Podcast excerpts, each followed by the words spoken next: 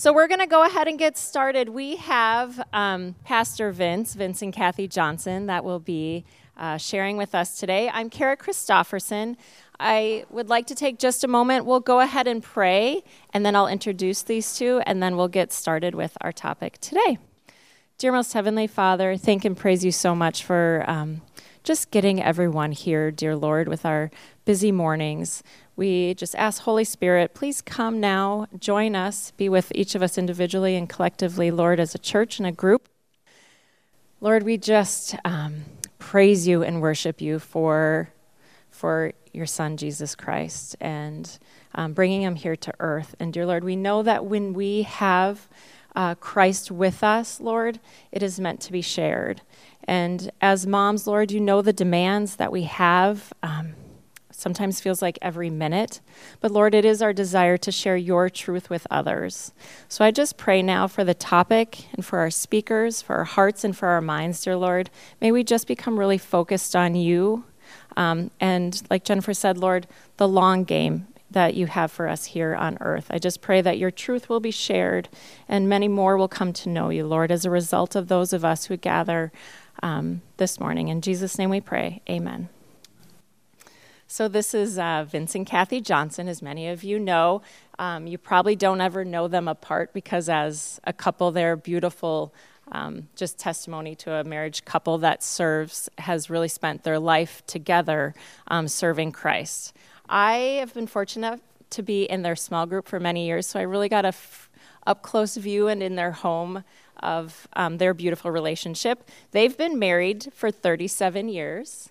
They have three adult children, two grandchildren. Um, they've been here at this church for a total of twenty-six years. And those of you that know C R U, they both were employed together, working and serving for C R U for twenty-three years. Kathy still currently is working for C R U. Vince uh, here does a neighborhood outreach, and he's been a pastor serving for twelve years. They both um, love, obviously, God's beautiful creation, the outdoors, North Shore, hiking, and um, also kind of the fun thing of exploring small towns across the U S together. I think is a very sweet, kind of adventurous, fun thing about them. They um, also have taken up cross-country skiing just in the past couple years, right? Um, as well as they both minister together on the counseling team here at the North Church. So with that, you two, thank you so much for being here. You can go ahead. Well, yes, thank you for inviting us to come and speak on this topic of evangelism. That's that's exciting for us, and, and it's a privilege for us. Um, I'm a little more nervous in this setting than I am standing up in front of the church, odd enough. Uh, what? I'm outnumbered. That's right. But Jesus is with me and Kathy's with me. So, um, thank you for taking your role as mothers seriously. Uh, that's something that, that God has given me an appreciation for with with Kathy, being being the mother of our, our three ch- children. And and I want to thank you guys. There's lots of things you guys could be doing, and and yet you are taking your call to be mothers serious enough to to invest in this way. So thank you for that. Uh, because of the preciousness of Jesus, that's your theme. That's what you've been studying and and glorying in, I believe. We take that. We take that, and that's a heart passion to be ambassadors to those we love the most, right? And and so we are assuming that you guys share that with us, that that heart passion to take the preciousness of Jesus to others. Paul has that same heart, and he expresses it in, in two different places in, in, a, in a really powerful way, I think, in Romans nine and Romans ten. In Romans nine, he says, I have great sorrow and unceasing anguish in my heart, for I could wish that I myself were accursed and cut off from Christ for the sake of my brothers, my kinsmen according to the flesh. God had given the Apostle Paul a heart for the lost that was so strong, right? And we see that. We see that in his letters as he describes it. And so our role as well as God's people is to live out a faithful ambassadorship. And I would just say amen to what, to what Jennifer said about the long, the long haul. So Kathy and I are going to tell some different stories as, as we share. And, and these are stories that stretch back, you know, thirty-seven years of marriage and even, you know, thirty-nine years being together. We were engaged for two years. And and so these stories stretch that whole time. And so it's it's not like these all happened last year. Um, and Kathy shared last night, we are normally very nervous. So these stories, if we told you the full story behind these stories, there, there's just nervousness all the time. And everybody I talk to, that's that seems to be the case. Uh, I don't I don't know exactly why that is. I think fear of man is big. Um, I mean, it's the preciousness of Jesus. And and yeah, we got a passion, and yet yet there's nervousness. And, and the Holy Spirit helps us to power through that, right? So our role as God's people is to live out this ambassadorship. Uh, Paul talks about it in Second Corinthians five. We've been given the ministry of reconciliation, uh, a person's reconciliation with God. We have that ministry to take and, and explain it to others. Um, so we're gonna we're gonna discuss the two main components of living out that, that role of ambassador: our part and then God's part. We're going to share some stories, some ideas, and hopefully have some Q and A. So I, I just want to highlight your testimony, too, about just your honesty about how you don't always have a heart to share Christ with people. That is normal, too, that it ebbs and flows sometimes for us, doesn't it? But it begins with really treasuring Christ, walking with him, and knowing who he is, and then stepping out in faith, even though you're afraid. So we're going to tell lots of stories, but like Vince mentioned, many times we we we did these things with fear, but trusting God, and that's the exciting part. Uh, so so we're going to talk about our part and God's part. So what is our part? And we have an outline there for you, and we're going to follow it pretty closely. Uh, what is our part in sharing with our friends and our family?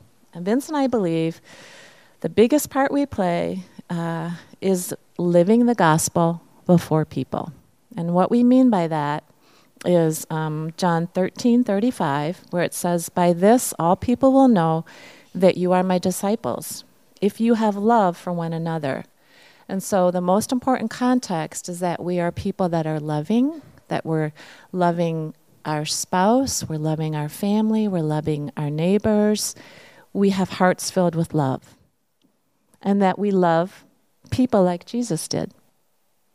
And so we can ask ourselves, well, h- how did Jesus love people? Have you ever thought about that?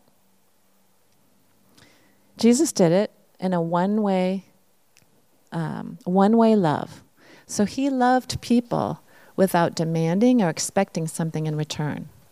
So that's our desire, that we will love our friends, our family, our children, our husbands, our neighbors, in a one-way type of love, not demanding or requiring that we be loved back. Next is to show honor. Uh, we've, Vince and I have worked hard on this one. Sometimes, honestly, it's not easy to show honor to people that are difficult to love or to honor. Romans twelve ten says, "Outdo one another in showing honor." Well, what is one way to show honor to someone? You can start by asking questions. And as you ask a question, really listen. Listen to understand, because that may give you a clue or an idea how to share the gospel. So be listening. With our parents, we sought to really care about what they cared about. Vince would do practical things to help around the house. He would fix their cars if they had health concerns, but we really sought to care about what they cared about. Uh, so put their needs first. Vince has an example of Justin, Uh, he has a relationship with the Mounds View um, Community Mobile Home over here. Justin is the manager of that, so he's going to share just current example. Yeah, so for, for a couple years now, Justin, the manager at the uh, Mounds View Manufactured Home Community, so just two blocks up Program Avenue, super close. You know, people, you know, people are walking by from the park to go to McDonald's and stuff. And and he's he's just opened up and come to us and said, "Would you help us create a sense of community?" And so we've we've been working and doing a few projects. So uh, Julie and, and Josh, together with Kathy and me, he he let us help him by surveying all the one hundred fifty homes in the community to to ask them what what they thought of living there, how would they improve it, and and that was. That was a blessing, a privilege to kind of get, get into people's lives there. And one of the things related to honoring Justin is we've talked a little bit about spiritual things, and he's let me know where he stands on that. But he's, he's wide open to us helping him, and so I've continued the relationship by trying to just ask him about what, what seems to be meaningful to him. And he cares a lot about managing that community, so I'll ask him what managing the community is like. And I said, "What's the hardest thing about it?" He said, "The eviction process, working through having to evict people." So we, we've talked quite a bit about that in specific cases, actually. I asked him about cats because his girlfriend likes to rescue cats. So there's a bunch of cats at his house. And so I'll say, "Hey, man, how's the, how are the cats?" And he'll, he'll go into it. And so just, just a, a real, genuine relationship, I think, is super important and honors him. So the next one is forgive. And for me personally, this is one that I really work hard on um, because I think our um, one of our greatest witnesses to the non-believing world is to be people that are forgiving. So to be quick to actually forgive someone else who's offended us and to be quick to ask for forgiveness so that there isn't a root of bitterness or resentment that is in our heart that maybe we can't even see. Uh, because our world is not very forgiving right now. And so let's be different. Let's be people who are free with our forgiveness, not not stupid, but you know what I'm saying. Um, so Colossians three thirteen says, "As the Lord has forgiven you, so you also must forgive." So model it. Model it for a watching world. Model it to your children. Ask your husband for forgiveness. Forgive him quickly. Ask your children for forgiveness. It's so hard to do. I know how hard it is. But we want to be modeling that, okay? And then next, authenticity. Um, let your love be genuine, Romans twelve nine and Ephesians four twenty-five. So what we mean by this is be yourself. If you have weaknesses and flaws, struggles, let your unbelieving friends and family see that you are a normal human being. Don't make excuses for your sin if that's what it is, but if, if you have a weakness or if you're struggling, it's okay to let them see you be a real person. And then nextly, be holy. First Peter four, one through six says, "They are surprised when you do not join them in the same." And so um, in the course of our sharing with friends and family, there have been opportunities where we could participate in things that maybe were questionable or sinful, and we have really chosen to choose to be uh, holy and different and saying, you know, we're not comfortable with that T V show or whatever it is. And so we want to encourage you to do the same thing without being judgmental. We know it's hard, uh, but don't be a hypocrite. And as I mentioned before, just continue to repent of your sin. If there's areas that you continually struggle in, ask the Lord for help, ask a friend for help, maybe get counseling if it's to that place where you just can't get victory on your own. This is a great church to have help with sins that we continue to battle. The Lord wants you to mature and grow and be holy. Um, like he is. And just a personal example of this, so when we first moved to our neighborhood, I didn't have any friends, and I was looking for friends, And at that time, we had our kids in public school, and so I started making friends with the young mothers that were in the school system that our kids were in. And one of those friends, her name was Sandy. She had a son the same age as my son, and we became friends. And over the course of time, she started to ask me questions about us. And she was watching our marriage. She was very, very curious about it. And there was something about us that was attractive to her. And um, she just was curious. And so I would answer questions. And what happened over time was I was able to share the gospel, of course, because that's what makes our marriage meaningful and the basis for all of it. But it was very humbling for me because I did not realize she was watching so closely. And she's just a delightful, fun person. And so um, she could be a stand-up comedian. She was so funny. But she was re- she really cared about it. And I think some of these elements were in play that she was seeing, and I was unaware. So just um, as an encouragement for you, people are watching. Even if you aren't aware of they're watching, they're watching. All right, let's move on to, to the second aspect of our part, and that's to actually speak it. Okay, so living it and then speaking it.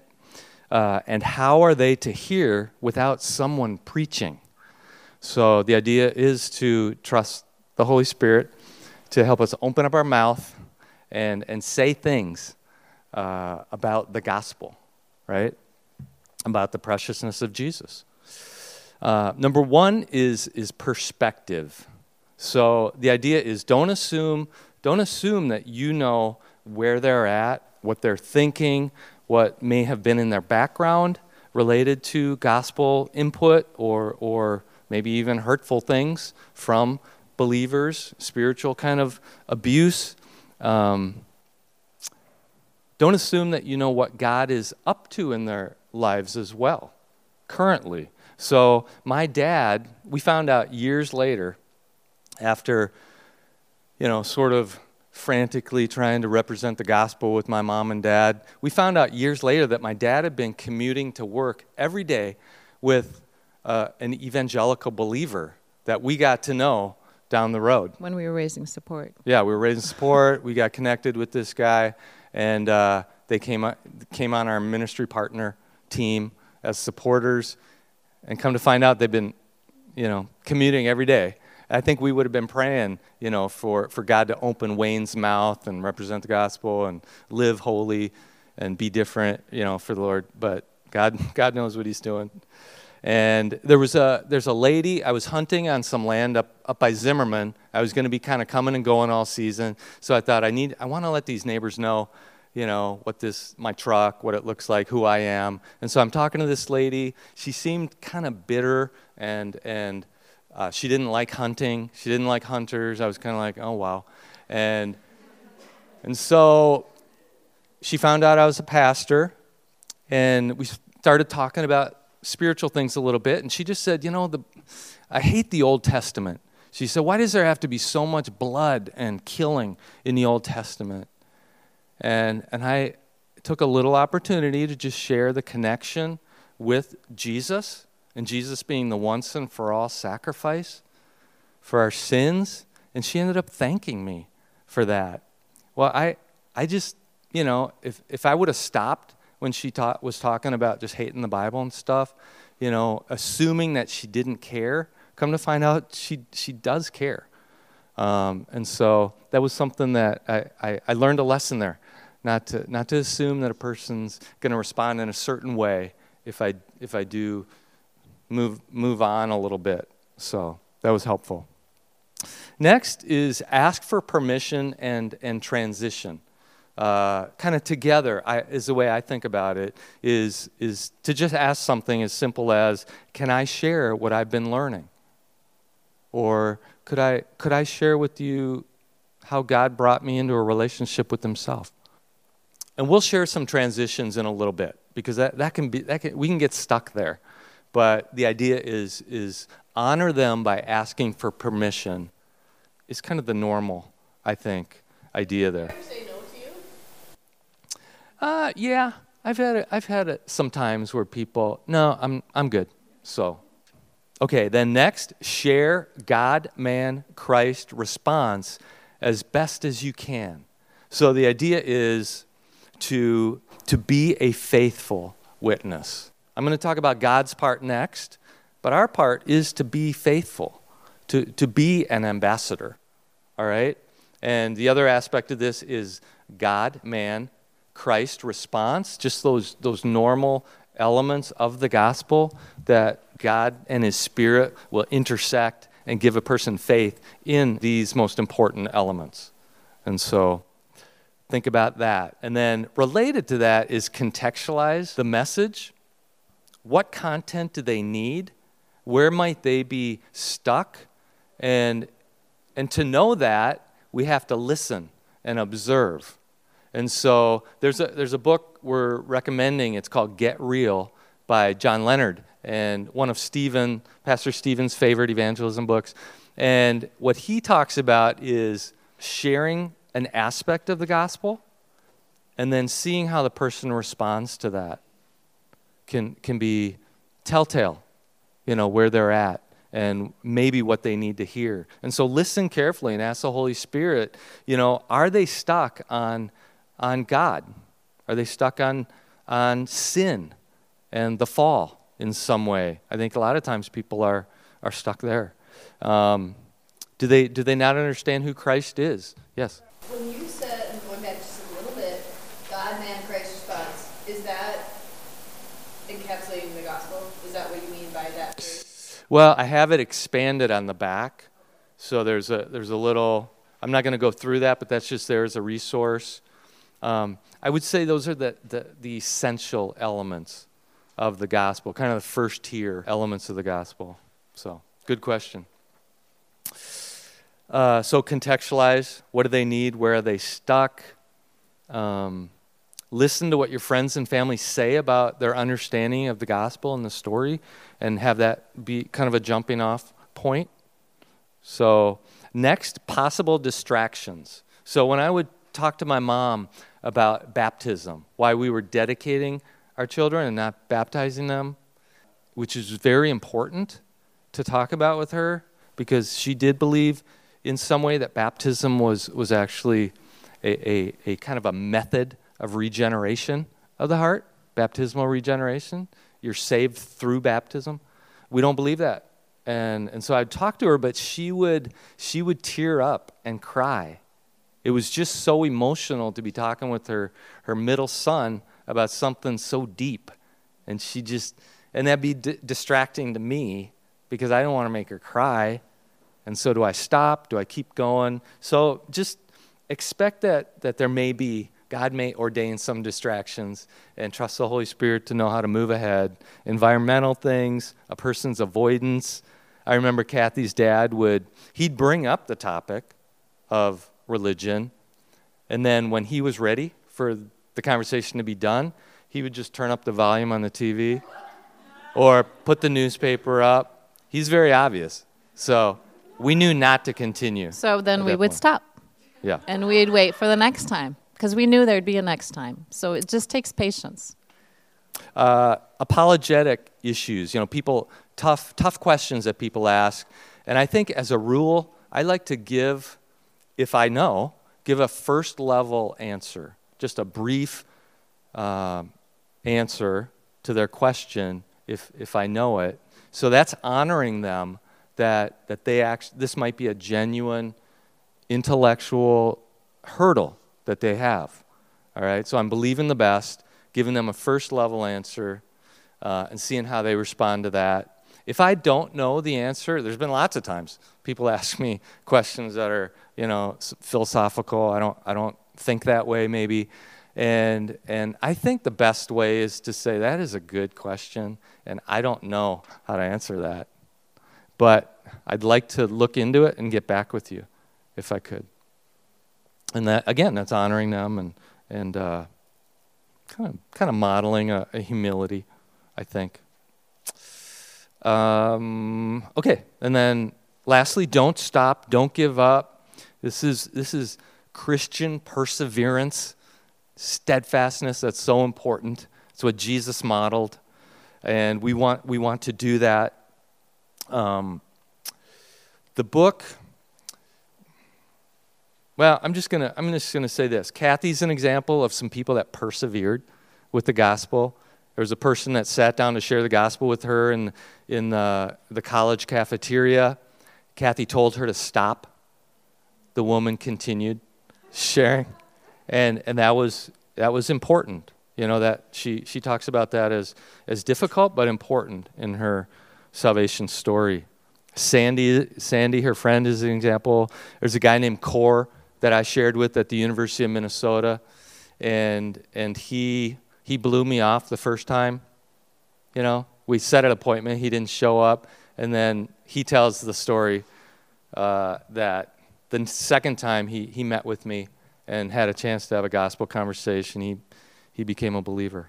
Um, my my best man, I grew up with, we roomed together at college. He's not a believer, and I just continue to meet with him once in a while, not real often, and I'll I'll bring up spiritual things because I don't know when the Lord's gonna work in Jim's heart, and uh, you know he's had a, had a really bad heart attack, and I said, hey, wh- what do you think? Do you think God is is real? Do you think He's trying to get through to you? You know, things like that, and. And so trying to, I'm trying to persevere, even though it's hard. So. And then I would just add to that, um, don't stop, don't give up. There are times to be quiet and just to let the Spirit work. And like we can't tell you when to do that or how to do that, but we have definitely had times with family, with friends, with neighbors where we've decided, okay, it's just time to be quiet. And um, we might be hurting the process if we continue to press. And so I think when it comes to sharing your faith, it's more of an art than a A plus B or one plus two equals three. I think it really requires dependence on the Holy Spirit to know when to speak, when to be quiet, when to pray, how to share. Um, so that's good. We want to be depending on God, not on ourselves, right? So. Okay, so show it. What we mean by this are, what are some creative ways or ideas that might help point them and win them to Christ? So these are things that we've tried, again, over many, many years, and sometimes with fear, but wanting to see what God would do. So one thing we did was we gave my dad the book, um, the Left Behind book. I don't know if any of you know who Jerry Jenkins is or that series, but a long time ago it was big. Vince's dad was reading it, and uh, I still remember this. Vince said, what if we give your dad the first book? Because my dad was a big reader. He would read a book a week. And we were so nervous. And so Vince gave the book to my dad, and he said, you know, my dad is really enjoying this book. Would you be interested in reading it? It's a Christian book. And my dad sure said, I can't remember exactly what he said, but he probably said something like, yeah, you can just leave it on the table. And a few weeks later, I got up the courage to ask my dad, hey, Dad, did you have a chance to look at that book? And he said, oh, yeah, I finished it and got the second one from the library. And he read them all. Totally surprised us. And the Gospel's woven in there. I don't know if we agree with everything, but the Gospel's in there, and that was the goal, for him to hear the Gospel. He loved them. Uh, Vince has given our neighbor behind us, uh, More Than a Carpenter. We don't know if he's read it, but we've tried. Uh, he's he's tough, our neighbor behind us. Vince and I have done Christmas coffees over the years. So has anybody know what a Christmas coffee is? Yeah, okay. So these are, uh, it's a, a gathering that you host in your home. You invite your neighbors. You go and knock on their door. You give them an invitation. You make sure that they know that there's going to be a guest speaker who will share the real meaning of Christmas. We have found these great ways to get people in our home and to get to know them. They love eating good food and mingling with other neighbors. My friend Sandy, she was one of those people that came. She actually became a Christian eventually. I don't know if I mentioned that, but she did. Uh, but some of those ladies that came to that Christmas coffee, that first one I hosted, were actually people that had been raised in the church.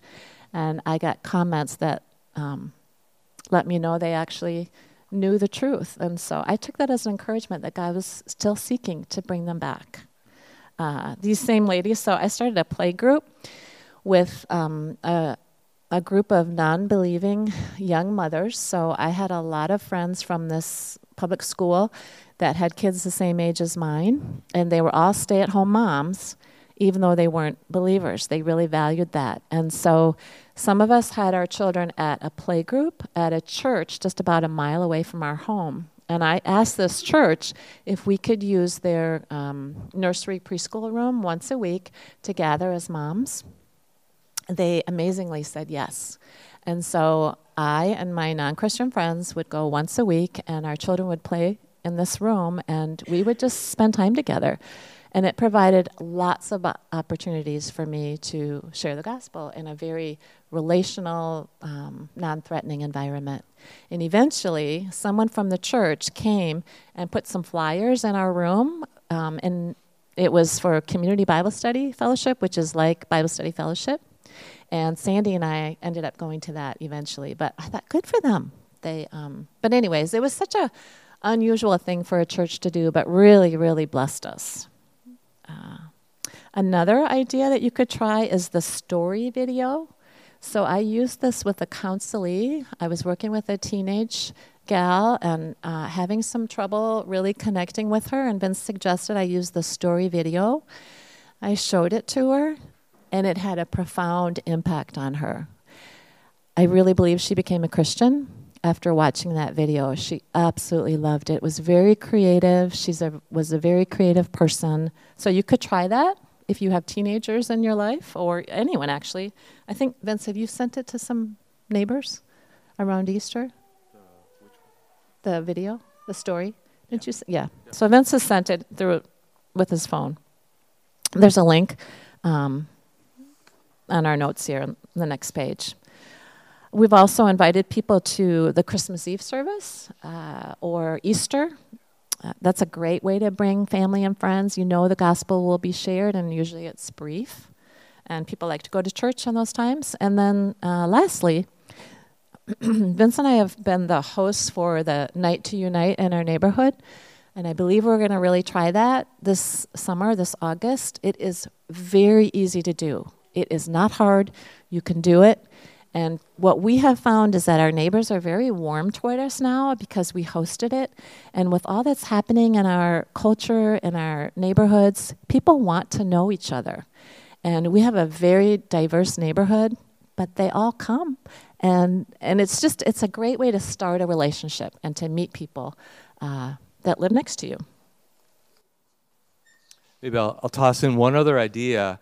So Julie... Julie Sullivan's husband, Joshua, and myself have been leading a, well, Joshua is really leading it and teaching it, the Christianity Explored course, just a, a seven-week course at the Dunn Brothers for for our church to, to bring unbelievers. And so we just finished it, and so there's a there's a little handful of of people that we're following up with now, but that's another example of something, a creative idea that you, you guys could invite your friends to, where where they're going to hear the gospel if they're willing to come to a course like that in discussion format. But that's that's been a blessing. So another another creative idea. So God's part. I'm not going to say a lot about this because we we hear a lot about this at church already, and and but. We have to include this as the most important part because God, God saves people at the end of the day. Um, no one can come to me unless the Father who sent me draws him, Jesus said. Def, definition of successful witnessing that we used in Campus Crusade for Christ is to take the initiative in the power of the Holy Spirit to present the gospel, to speak it, and leave the results to God, because the Father draws people. And and uh, the Lord opened, this is Lydia's testimony, the Lord opened her heart to pay attention to what was said by Paul. So we are speaking it. The Lord's job is to open a heart, to regenerate a heart, right? To give faith.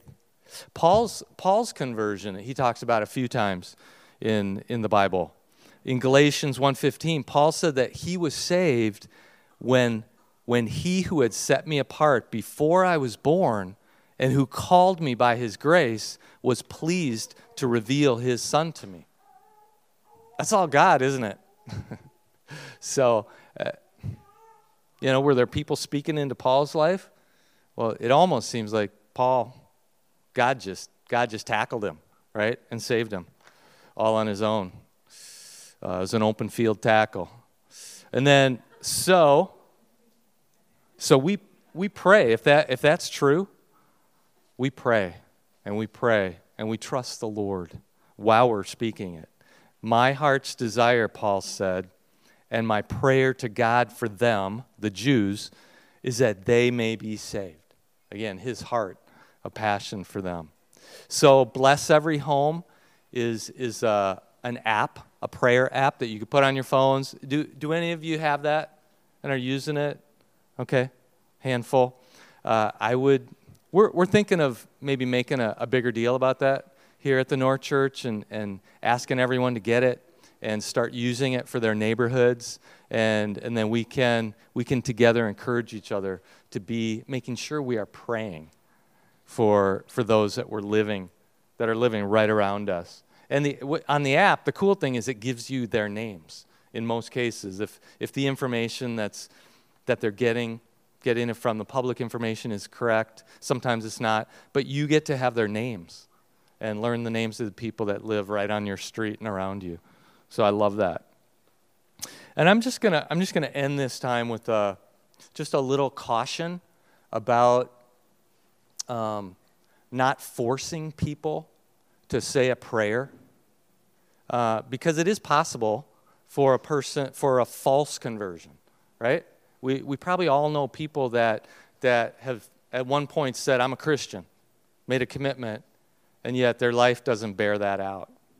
You know, there's no fruit of repentance down the road.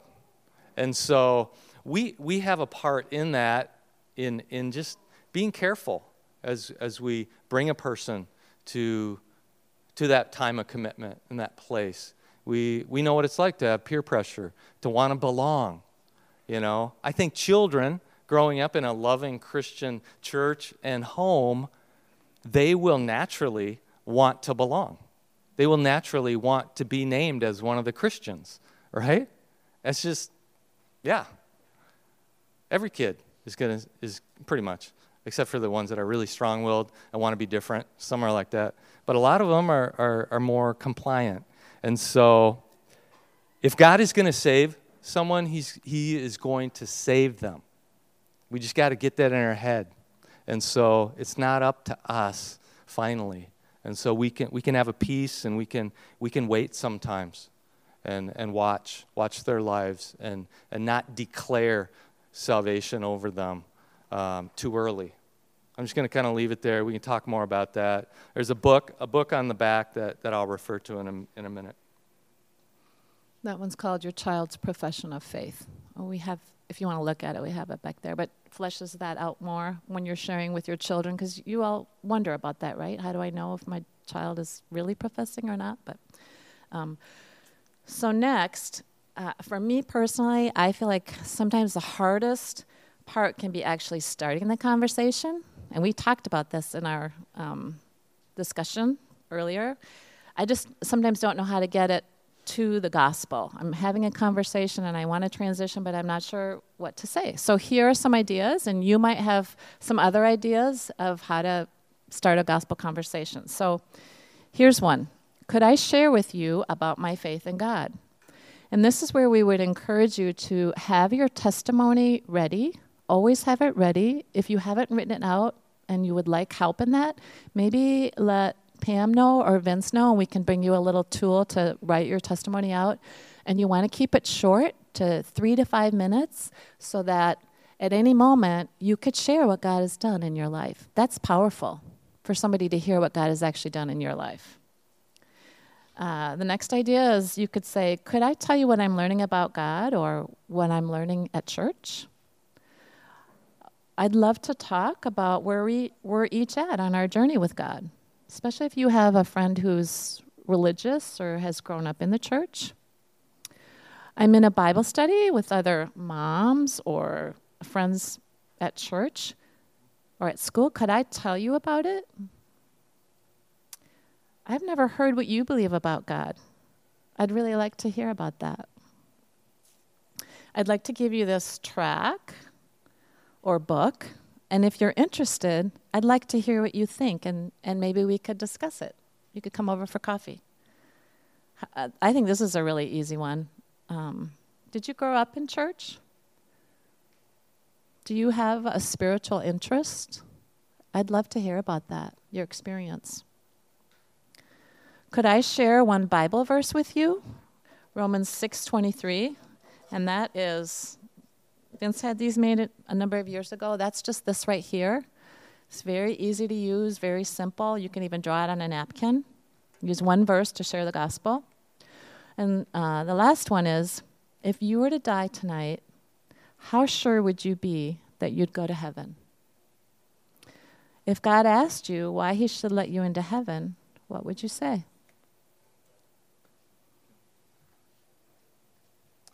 Yeah, and you guys probably have, have tons of, of kind of nuanced questions and things that, that maybe you've used or you've heard work. I would, I think you should share those with each other. Um, I remember the guy that when I went to a Christian meeting my sophomore year of college, uh, before I became a Christian, a guy a guy just asked me, "Can I?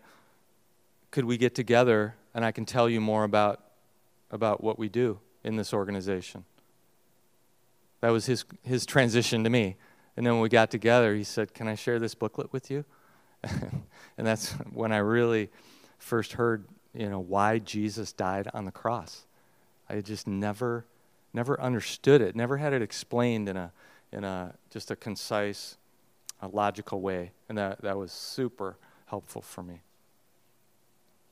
So again, I included this just for your reference about God, man, Christ response as as the things you will want to work through with a person and, and try to help them understand.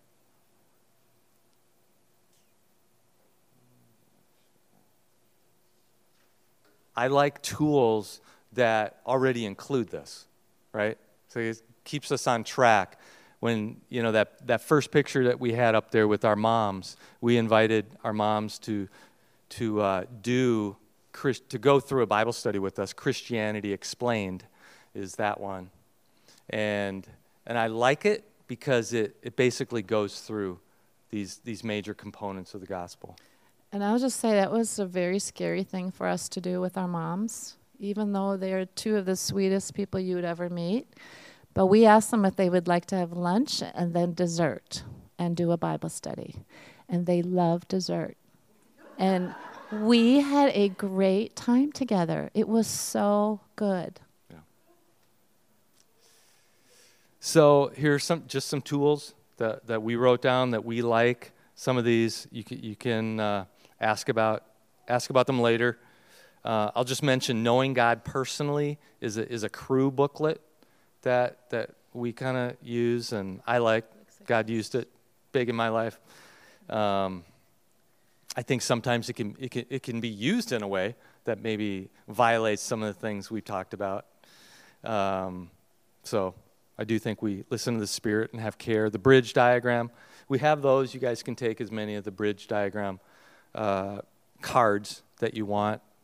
Um, inviting people to church or to some other body events can be very helpful where the gospel is already explained, like our services or, or sending them a link to one of our services. I've done that before. Or moms. Yeah. They'll learn how to share their faith. So... that could be a little awkward, but uh, Christianity Explained, there's the author of that. I really like that. The Story, there's a link for The Story there. Uh, Bless Every Home, prayer app, the Bible. Just, would you like to read the Bible with me? Um, suggested readings, just a few books that we like. We have them on the table back there. You can take a look at them. Um, Get Real by John Leonard is is. A great book, I think. Your Child's Profession of Faith, that's that's that helped me learn a little bit more about uh, false conversions and, and just being careful. Um, the Gospel Comes with a House Key. We've had Rosaria Butterfield here to speak on sort of her, her neighborhood uh, method of opening up home. And so that's very, very powerful, provocative. So if we have a little time, we'd be glad to answer some questions if people have them. I think you probably know the answer to this, but in your experience with unbelievers, if I were to put people in two categories of like heady or hardy, like emotional or intellectual, um, like yeah. You know a person well enough to know that they're really hung up on maybe some of the heady stuff, or maybe they're really hung up on some of the hardy stuff. Like, do you think that it's better to meet them with heady tactics if they're a heady person, or to be the opposite? Like, they're really heady, so let's... Does that make sense? Like, yeah. Like offer like a more emotional side of the gospel to somebody who's heady, or stick with the, like, C S Lewis hmm. Hmm. heady stuff, or is that too in their... You know, I don't know. Maybe it's just like, ask the Lord and I'll give you wisdom, but... Well, right. And I, I might even, depending on your relationship with that person, I mean, I might even just say, honestly, the things of God include both, right? I mean, the things of God are incredibly complex, and God is the God of science and philosophy and history, and so God's not afraid of these questions and these deep things, and Jesus is precious. His mercy is unending. And I think you want that, you know? And so, yeah, I will talk about both with the person. I think I've, in my apologetics training, the, more recently, it is more trying to ask questions that ferret out what is most meaningful to this person, and to lean in that direction, to honor them by speaking to them in that area or context of what they care most about, but showing them that if they're trusting in whatever that is, that that will not end well for them. So you do need to show them that with the truth of the gospel. I mean, there is this, this most important story of God saving unbelievers through Jesus and sin. You don't want to miss that, but it can be in the context of answering that. So I would ask, I would ask them. I have a couple of things I think you might be interested in. I was thinking about this or this. Do either of those interest you? Because like Vince mentioned, sometimes we don't know. What could be a head thing might be a smokescreen for a deeper heart thing. We just yeah. don't know. Good question. Yeah. I was curious about that Christmas shopping thing. What kind of, would you say it's more of a surfacing opportunity or more like... Or just overall, what would you say your, um, your experience in doing that? That's not in something, like, it's something interesting. Like the people that I know in our neighborhood, but I just didn't know. Yeah, I, I think it can be both. Like this this couple that lives behind us, where he's just super hard engineer, kind of cynical. They came to one of those, and so it did... They did hear the gospel in a way that he was just never willing to really converse with me about it. I would say it, it, it does a lot. It can do a lot of things. God can do a lot of things through a Christmas gathering or a Christmas tea. It, it, you come out of the closet as believers for all these neighbors that you're inviting. You kind of come out of the closet. So it does that. Can you just kind of outline what, what happens at a Christmas gathering? Yeah, so it's usually about two hours long. It's sort of sort of like a, a Christmas social at your house, where you get someone to help you with, with coffee and tea and cook Christmas cookies and stuff like that. We usually did it a couple weeks, three, two or three weeks before Christmas on a weekday night. And they come and, and you just, you have cookies and coffee and mingle for a while. And then you gather people, and what what the way, kind of the classic form, you go around and, and share your favorite Christmas traditions, and then you introduce your friend, who's usually not from that neighborhood, so that they can they can be mad at them later, and and you can, you can have you know more uh, personal conversations where they're not you know, it wasn't you that said it, even though you believe it. And uh, that person talks for maybe ten minutes about the true meaning of Christmas. And then we would do comment cards and say, we'd love to get feedback, what you thought of this time together and what you're thinking, which is kind of a crew crew technique. You never want to miss miss a time without getting the feedback. So you can so you can follow them up, right? Um, yeah, and that that's kind of it. And then you just keep you keep uh, you know, you might say, I'm planning to do a, a six week Bible study called Christianity Explained, starting in two weeks. Um, please write on your card if you're interested in being a part of that Bible study. Uh, I'll get back with I'll get back with everybody or something like that. There's an actual book that takes you step by step. We just haven't done the trainings here in a long time. Yeah, you could look up, uh, I think it's still there, Christmas Gatherings International. Can you tell your guests ahead of time what you're doing? Right. Yep, right on our right on our invitation that we knock on their door and hand it to them, and we verbalize it. Um, you know, we're gonna somebody's gonna share the true meaning of Christmas. So if they don't like that, they don't have to come.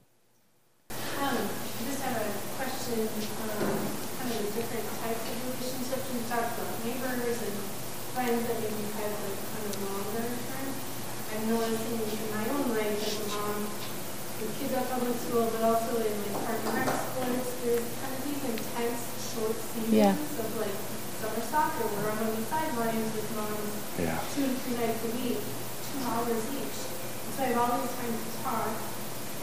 I'll confess I don't get around to the gospel, but I just share my values and life and ask questions. So the season ends, and I'm always like, mm-hmm. now what? Do I, I can't pursue everyone. Right. So how do I know, like, like prayer? I, um, I don't know, do you have experience with these more like shorter kind of kids that are like big focused mom relationships and how you navigate like when you pursuing them and when you say like, I think there are seasons, and you're right, we can't we can't minister to everybody. Uh, when I was a young mom, I, I it was so easy for me to have friends with non-Christians. I don't have as much opportunity for that. In recent years, our focus has been more on family, because there's been health crisis, just things that we've actually needed to spend time in the hospitals. Uh, so, but like Vince's friend, Jim, years and years and years, they've been friends since high school. Yeah, I think, I, I mean, I, we didn't really do this, but I like the idea of if there is a, a couple from that baseball team experience that you clicked a little bit with, just inv- invite them over for dinner. Hey, we'd like to get to know you guys a little better. We had, we, you know, we were together for three months, and and uh, invite them over for dinner might might be a winsome thing.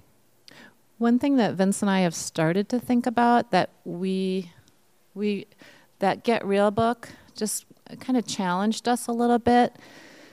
We never want to give up on anybody. That's our personality. But he challenged us to keep looking for people that are seeking, and so that's where. Just if you bring up the gospel or you bring up spiritual things and you don't sense there's an interest, just ask the Lord, show me who's really seeking. We know there are people out there. We haven't met people in a long while who really seem interested. It's been discouraging, but uh, we don't want to give up. So I would I would pray, and I would ask your husband um, and just see if somebody seems interested. So. Yeah, I like that, casting a, a broader net and see, seeing kind of a filter and see who's interested. I mean, Christmas gatherings kind of work like that. Yeah. You're get, you're going to get people that are, are that want to lean into relationships on your street a little more, or people that are actually spiritually interested, or you'll get some of the the actual Christians that'll come to it. So that one Christmas gathering we had where I had all my non-Christian friends come, one comment card said, "Thanks, Kathy, for caring about my salvation." She didn't put her name down. I'm like, okay. But then there was Sandy, and Sandy became a Christian. So. Julie? Yeah, so I have a question on, like, let's say you meet someone and they don't live close to this church, but you're really trying to hook them up with a good, solid church. Yeah. Or, you know, because then it really, it's a lot of work for them to, like, yeah. they don't really know what what to look for, and like in a church, you know, they might just be like, oh yeah, I have a church down the street, but it might not be a good solid Bible teaching church. Mm-hmm. So like, do you have any suggestions on like where you can go for that type of thing? Yeah, I mean, I think I think if so, for them to understand what a good church is, they'd have to experience it, and maybe like you could bring them here if you think this is a good church, and then, you know, talk about why you like this church so that they experience it, right? Or you could visit a church with them that's closer to their house. Say, hey, could it, let's go together and check it out. Liz. The Gospel Coalition as a church director. Fail safe, Liz. No, I, I mean, I haven't looked at I know. Them, but I, I do think they have to register. At least gives you kind of a starting point to go to a web page and look at what they believe. Yep. Yeah, I've used that for people that have asked. I have a cousin who recently became a believer. This is a really cool story, but I don't have time for it. And she was looking for a church, and I put her in touch with some Campus Crusade staff that live right in her same town. So, do, we want to pray for you guys, oh, yes. So you can go get the kids. So let's let's pray.